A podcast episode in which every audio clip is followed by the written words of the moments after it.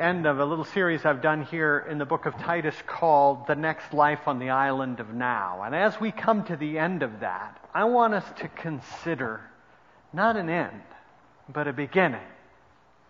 Graduation ceremonies are called what? Commencements. They are as much a celebration of what is about to come as they are of what has been completed, and rightly so. I want us to consider the end of this little letter the next move. You see, contrary to popular opinion, this is not all there is. And apparently, that was the challenge that Titus had before him on this little island. Have you ever noticed the mentality of people who live on islands? Any island dwellers here? I'm going to get in trouble now, but it's not bad. Just that island dwellers are a little different. Did you, did you know that? They are. Because they live in a little ecosystem, their own little world. And things are a little different. Have you ever heard of the island of Tangier? It's not in Africa. It's in the Chesapeake Bay. And it's a fascinating little place. The most unusual attraction on Tangier Island is hearing the unusual and old accent of the watermen. Because of the centuries of isolation that they have lived in, the islanders still speak a unique island language, similar to the speech spoken when Tangier was settled in 1686. It's still strong enough that if you, went, if you went there, you may not understand the people speaking to you. And I can testify to that. Linguists have been attracted to this place because spe- people speak in an English Restoration era dialect that dates back to that time. Now, I went to college with a guy who came from this island. I was 18 years old, right out of high school, and here was this guy who had served in the Marines for a number of years. He was huge. He was just one of those guys you want to be a Marine, right? Tough as nails, used to run miles and miles every day. So one day, when a, some friends of mine and I were walking across to the cafeteria, which I love to do on a repeated basis every day, along came this guy running in from his run with a big old stick in his hand. Now, the leash laws in South Carolina aren't what they are here, and I found that out when I biked down there and got chased by dogs. So this guy knew about the dogs. And he'd run with a big stick. So somebody said, So what's the deal with the stick? And in this strange language, he said, They can't see and bite at the same time. Because he would whack these things. And I'm like, What's with that guy? Oh, he's from Tangier. Really? What's that? And then they began to explain this kind of weird little island in the Chesapeake Bay to me. Apparently, that's kind of what Titus is dealing with. Bunch of lazy gluttons, people lost in their own little mentality. And we're all guilty of that to some degree, aren't we? We get lost in our own little world. The last verses of this letter seem so unimportant names and places that are meaningless to us, but actually they show us something about what's next. They're fascinating if we take a minute to think about what Paul is instructing Titus, and they open our eyes to things beyond our own little world and what might be in store for us if we'll only keep moving or take the next move. Titus chapter 3, verses 12 to 15 as soon as I send Artemas and Tychicus to you, do your best to come to me at Nicopolis because I've decided to winter there. I could really stop there for what I want to get across. Believe it or not, there's a tremendous spiritual lesson in that single verse.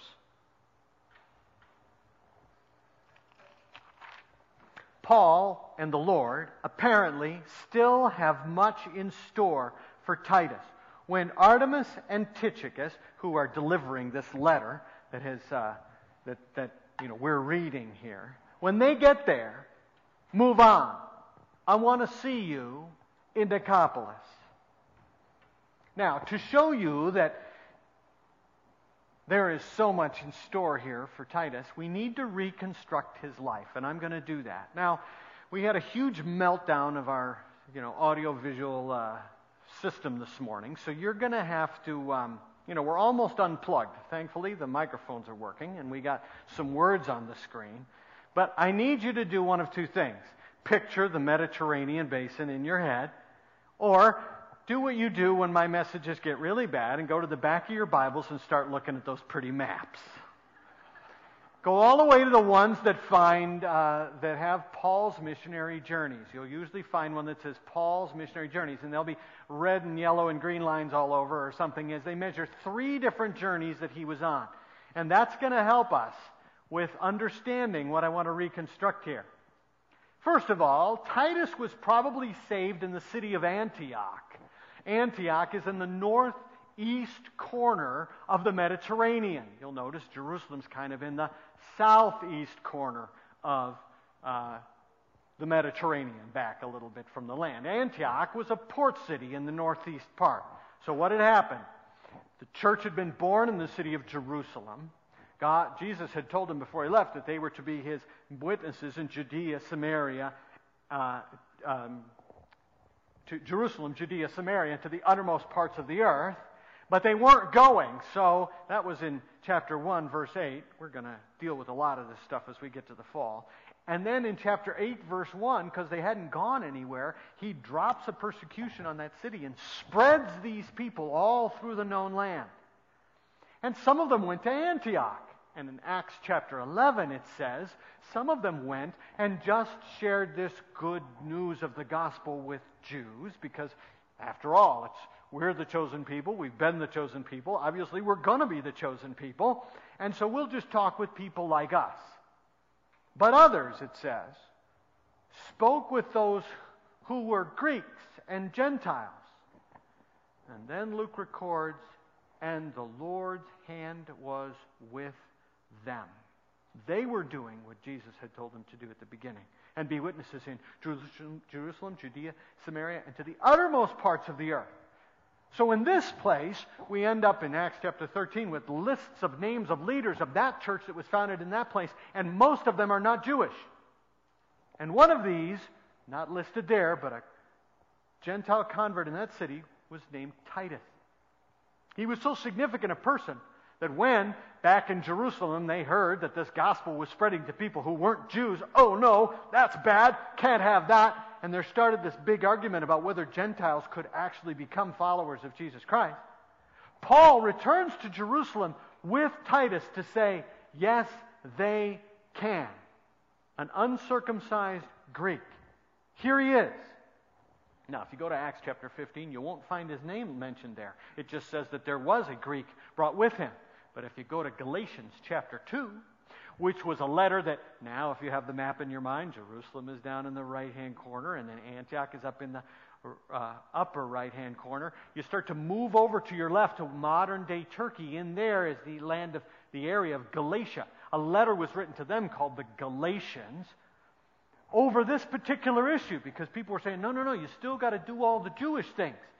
And Paul was saying, no, you don't. As a matter of fact, Titus shows that. This was the one that I took back to Jerusalem and said, Look at this remarkable example of a faithful Christ follower who is a Greek. No need to be circumcised, no need to follow the Jewish laws. God has brought peace and freedom to all men and forgiveness of sins. So Titus is saved in the upper right hand corner and he's taken down to the lower right hand corner. And now he's used as a testimony over there in, in Galatia. Then Paul ends up having several different uh, journeys. You look at the map, you'll see he ends up going beyond modern day Turkey over into what we know as Greece, and he goes all the way down near the point of Greece is a city called Corinth. He plants a church there. As I've mentioned to you at times, that's one of the most problematic churches of the New Testament. In fact, there's basically a, a parallel. The most problematic churches got the most attention. The best churches didn't. And we'll come back to that. Corinth was a problematic church. They sued each other, they slept with each other, they fought over who was doing what and who was in power and who wasn't. The place was a mess. So, sometime later, when Paul finds himself in Ephesus, which is just across the Aegean Sea from Corinth, from Greece, modern day Turkey, south of what's now Istanbul. In that area, in this city of Ephesus, he spent three years ministering uh, to people who kept coming in and out, um, and and, uh, and and a lot of work was t- done in that particular area because they would come. He started a little bit of a Bible school, and people would come and go. And during that time, Titus is going back and forth between Ephesus and Corinth, this problematic church. And the first letter tells us how bad the situation was. There was probably a second letter that we don't have in the New Testament that was written in between because Paul refers to it in what we know now as, as 2 Corinthians, probably the third letter that he wrote to him. And in that letter, he begins to talk about all that Titus has done. And the second letter is much more encouraging because they've corrected a bunch of their ways.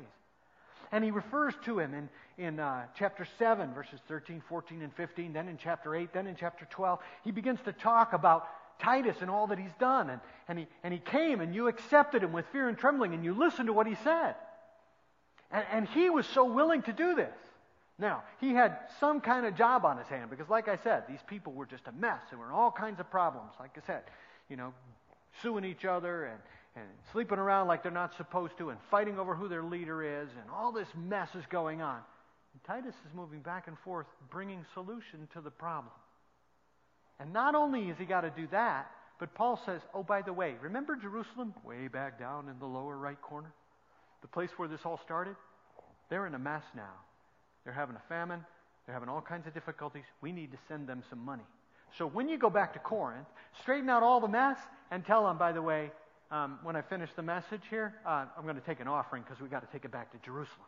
Can you imagine the difficulty of this particular job? The scope of it is incredibly hard. Back and forth he went as a diplomat, a disciplinarian, and whatever else was necessary to bring order there, and then collect an offering for the church in Jerusalem. But Paul is able to say of him in 2 Corinthians chapter 8, I thank God who put into the heart of Titus the same concern that I have for you. For Titus not only welcomed the appeal, but he came to you with much enthusiasm on his own initiative.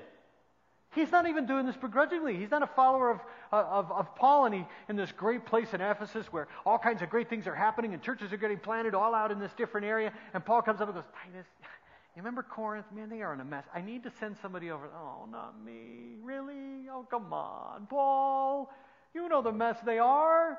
I want to go work with. He didn't do it. Apparently, he went with a passion. Oh, absolutely. I'll do that. And he's carrying these letters back and forth and he's talking to these people and it's working. He apparently was gifted and obviously passionate about his ministry, even in the toughest conditions. Now, that's just like assignment number three Jerusalem, and then in Ephesus, and then in Corinth, and then Paul sends him to Crete. Chapter 1, verse 5 probably during Paul's first prison imprisonment in Rome, he, let, he, was, he was let out of prison, and then he was able to go to Crete, and he left Titus there in Crete, and he ends up back where he was before. And so he says, I want you to go and, um, and, and, settle, and settle these different things. I've told you how difficult this assignment was. A bunch of lazy gluttons living on this island, lost in their own little world. So he gets this assignment. And according to the verse I just read, He's not done yet. Paul's got something else in mind. Now, let me stop for a second.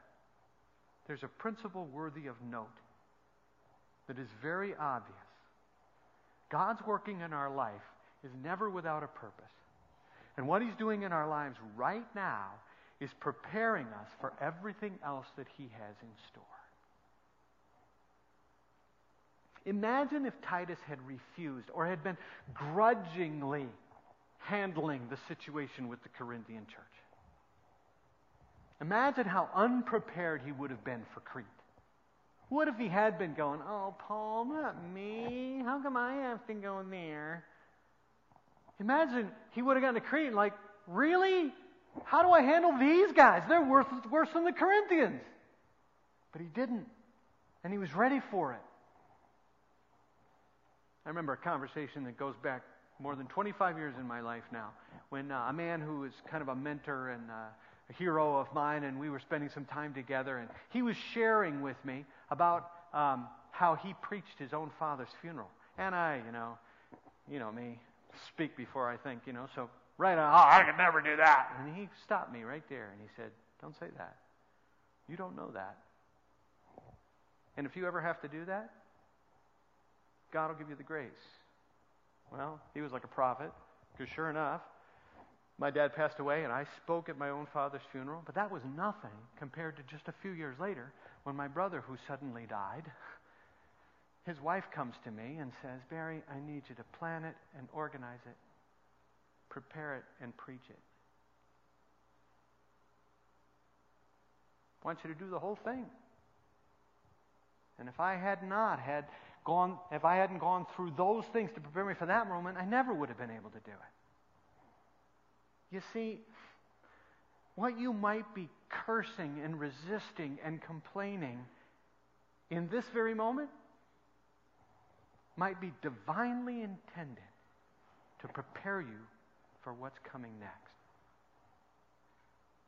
Listen, what has happened in your life is God's preparation.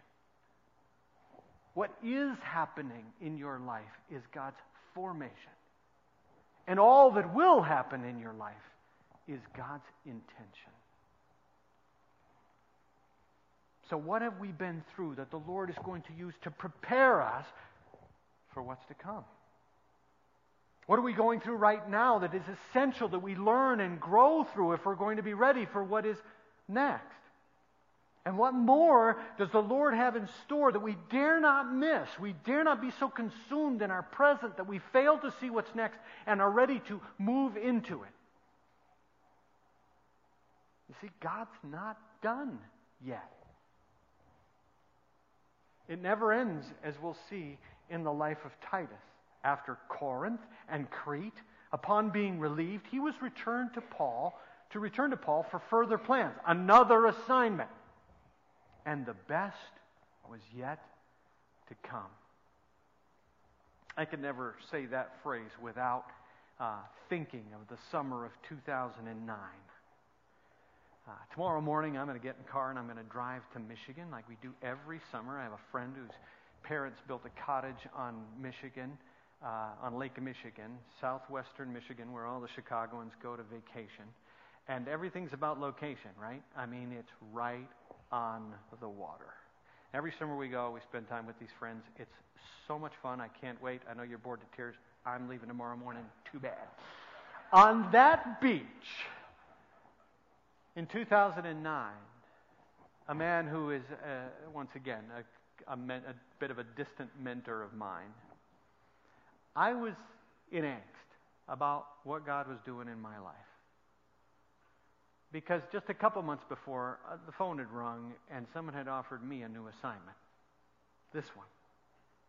And I didn't know what I was supposed to do. Because I was faithfully doing everything I knew I could where I was. Why would God want to then take me from Crete and send me to Corinth or anywhere else? Yeah, you're welcome. I don't know. Is this what I'm supposed to? So I poured my situation out to this guy, and he, he shared a number of things that were helpful, but one of them I'll never forget. Your best years are yet to come. And that's been true, Kathy. There you go. Because he's not done yet. And he had something else in store. So, 2 Timothy chapter 4 gives us a little picture of what was next for Titus. Now, 2 Timothy, you got to understand, takes place over in Rome. Now, are you still with me on the whole? You're in, you open your Bible maps, you know, look them up, or, you know, you got this picture of the Mediterranean. We started in the lower right hand corner. It was Jerusalem. Then we had Antioch in the lower, uh, upper right hand corner. Then we moved over into modern day Turkey. Then we moved over into Greece, right, in Corinth. And then we went south to the island of Crete Second Timothy has Paul writing his last letter, his very last words. He's about to die in the city of Rome in a dungeon prison below the city streets. It's called the Mamertine prison. If that's not it, it's awful lot like it. If you go to Rome, go there. I'll tell you how to get there. It's amazing. And it's cheap, too. Love cheap things. So, Amazing place. He's about to die. He's in a hole in the ground, and he writes his last words. It's a fant- you go to that place and you'll read 2 Timothy like you've never read it before. But at the very end, he gives a hint. Demas, one of his disciples, has walked away from the Lord, and he's gone back to Thessalonica. Crescens has gone somewhere else, and Titus has gone to Dalmatia. So, hmm. We read at the end of Titus that Paul wanted to meet him in Nicopolis. Now we're back in Greece. You remember the, the Corinth is down at the bottom of the peninsula there, of what we know Greece. Just go west, and you'll find an, uh, uh a port city called Nicopolis. Just north of that area is this whole uh, uh, zone, this whole region called Dalmatia, or also known as Illyricum. Same place, two different names, same area. Paul says, when you're done in Crete, when these guys show up, you meet me in Nicopolis. We're going to spend the winter there, and then you're going to Dalmatia. Because in 2 Timothy 4, we read, He went to Dalmatia. Now we have to ask ourselves a very important question Who did he work with?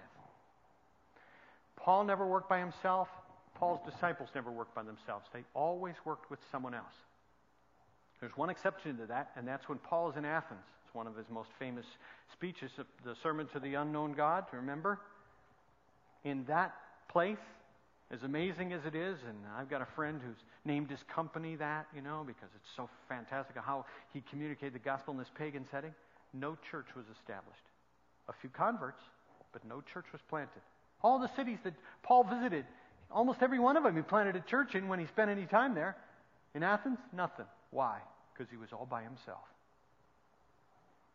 Paul always worked with somebody, and he always had his disciples work with somebody. So if if Titus has gone to Dalmatia, who's he working with? Now you look at your maps. You're only going to get this if you got this in the, in, the, in the map in the back of your Bible. What's the closest church that was planted by Paul to Illyricum or Dalmatia? Draw a line, and it's, it's um, Berea. Do you remember Berea? Berea is a church that got no attention. Now we're going back to the ones that best churches didn't get letters. They never got a letter because they, of them it was said, they were of a more noble kind who searched the scriptures daily to see if what Paul said was true.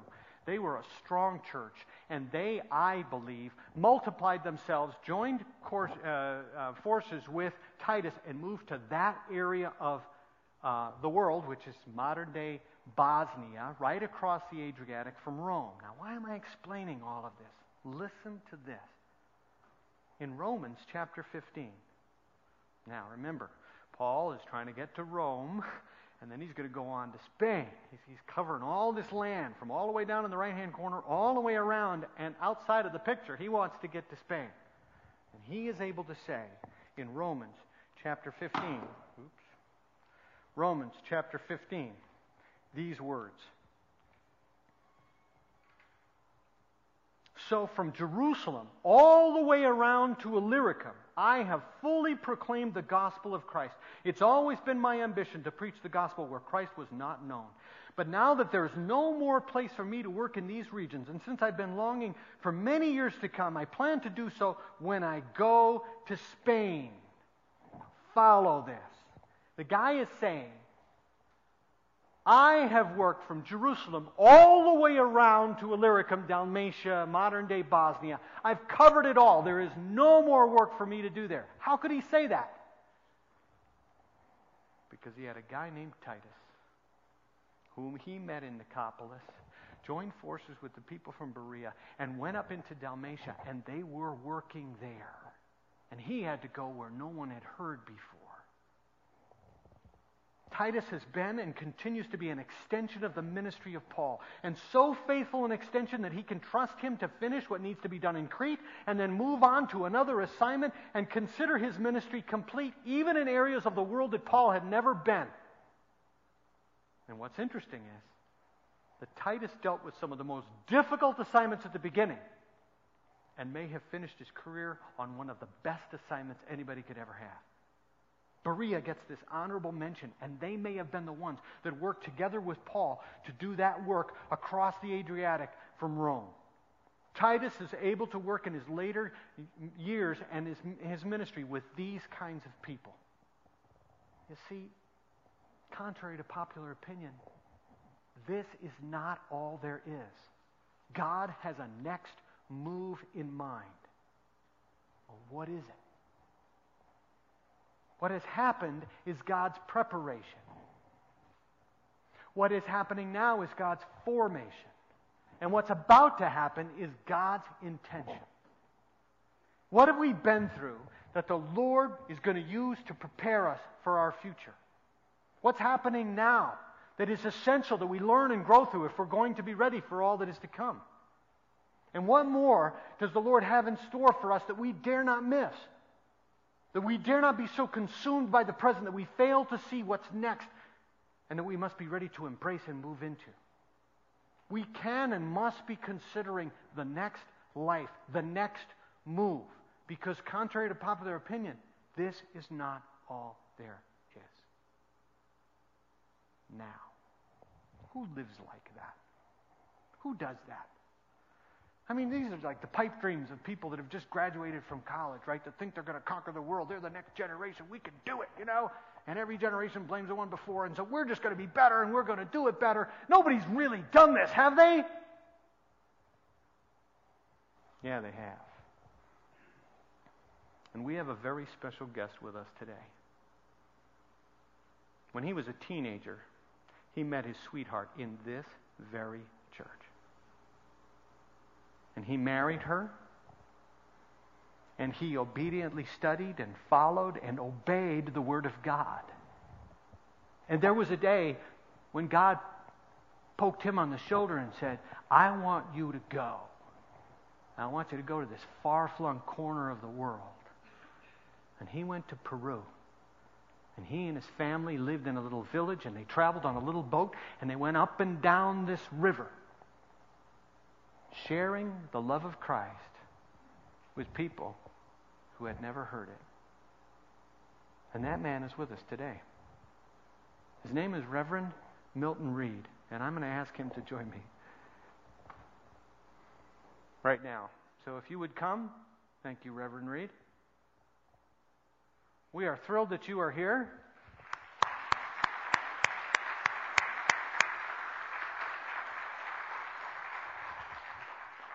Now, when you get this age, nobody minds saying how old you are. Besides, he's a man, so it's all good, right?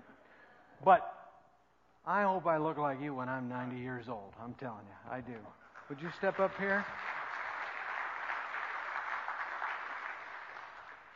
And this is a man who would like to share a few things with you about what God has done in his life. Well, what I'd like to share with you folks from Bethlehem Church bring it up.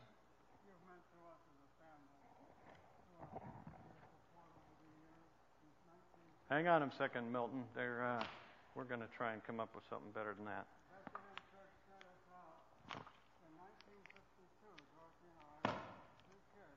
1952, with three children. There we go. And you have supported us all these years. And I could tell you stories about what God has done in Peru and um, with the Campa Indians and later with the what we call the Peruvian people. The Campa Indians are a wild tribe and way out there in the regions beyond, and that's where we wanted to go. And then we later on had a houseboat and visited the villages on the Ucayali River If you're familiar with Peru, the Ucayali River is eastern part of Peru, and it's a main, the main tributary to the Amazon. So anyhow, we just, uh, I just want to thank you. My wife, my good wife, Dorothy, she went to be with the Lord six and a half years ago, and the funeral was held right here in this church. We were married in this church. Um, two of our girls were mar- married here. And I was ordained here with Pastor Otto Underwood. Was, I don't know if any of you remember all that. It goes back a little time. But yeah, that had to be the previous service. We had some people who remembered that. Anybody here when Pastor Underwood was here? No, they were all. Oh, there we go. Very good. Well, it's old church history, and our history, family history. So we just want you to know that God has blessed and used your your support and the, the gifts that you give to your missionaries. This is a missionary church, and you support a lot of missionaries, and um, God is using that and blessing it in many ways. I know you get reports from missionaries here regularly. Now, you went to, to Peru in 1952, and you served there for how many years? Well, we were in Peru 36 years. 36 years. So you know what uh, what what Reverend Reed did when he came back uh, after 36 years? He just put his feet up and sat down because he was just done. Right? No. Tell me about what happened after you came back 36 years later. Well, we didn't want to come back to the States really, but it was time. it was God's time. But we decided that I would make trips back to Peru, and Dorothy was in favor of that. That's what we wanted to do. She wasn't able to go. How many times did you do that? Well, I made nine trips back to Peru. Nine trips back. During the following six years, yeah. Trips of from six months, or from six weeks to two months. And um, You you invented short-term missions. You know that. went. You invented short-term missions. I think. Uh, yeah, I think you did. And uh, That's too bad. and then you uh, and then I, I understand you also uh, served on the deacon board of this church. Yes, I did. And you ta- taught Bible studies here?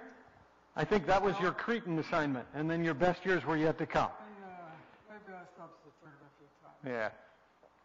And then God moved you somewhere else. Then the Lord moved us out to Phoenix, Arizona, where we thought- we would stay a few years because our two of our kids are out there and their families. But for 18 years have passed, and I'm still there. And you're still working. His his wife just told me she he still brings tracts to her that she stamps by the hundreds, and he hands them out, continuing to share the love of Christ with people every day. Well, we just thank God for every day He gives us, you know. And uh, we want to keep going. He's got work for all of us to do still, just the pastor's been telling us about Titus, you know. We're not Titus, but we Oh. are who we are. And we're not done yet, are we? No. Until he calls us home. And I want to thank you for being a hero uh, to so many of us and an example that we can aspire to. And I would like to thank the Lord for you and for what you're doing. And as we pray, how about we reconsider what God would have for us in the present Amen. and in the days to come? Let's pray. Amen. Heavenly Father, thank you for heroes like this man and his wife Dorothy. Just humble human people like the rest of us who be obediently believed your word and your call and faithfully followed you and continue to do so. We give you glory for that as we honor them for their faithfulness. And we speak to our own hearts. We thank you for the faithful work that you have done in our lives in the past, what you are doing right now, many times that we curse and complain about, but that you intend to use for your honor and your glory and your purposes in the days to come. So would you help us to be like our hero here, to finish well, to figure out what is next and to move into it and to embrace it and be willing to serve wherever you want us to, doing whatever you want us to do, whenever you want us to do. In Jesus' precious name we pray. Amen. Amen. Thank you, brother. Pastor. Thank you. Appreciate that. Thank you so much.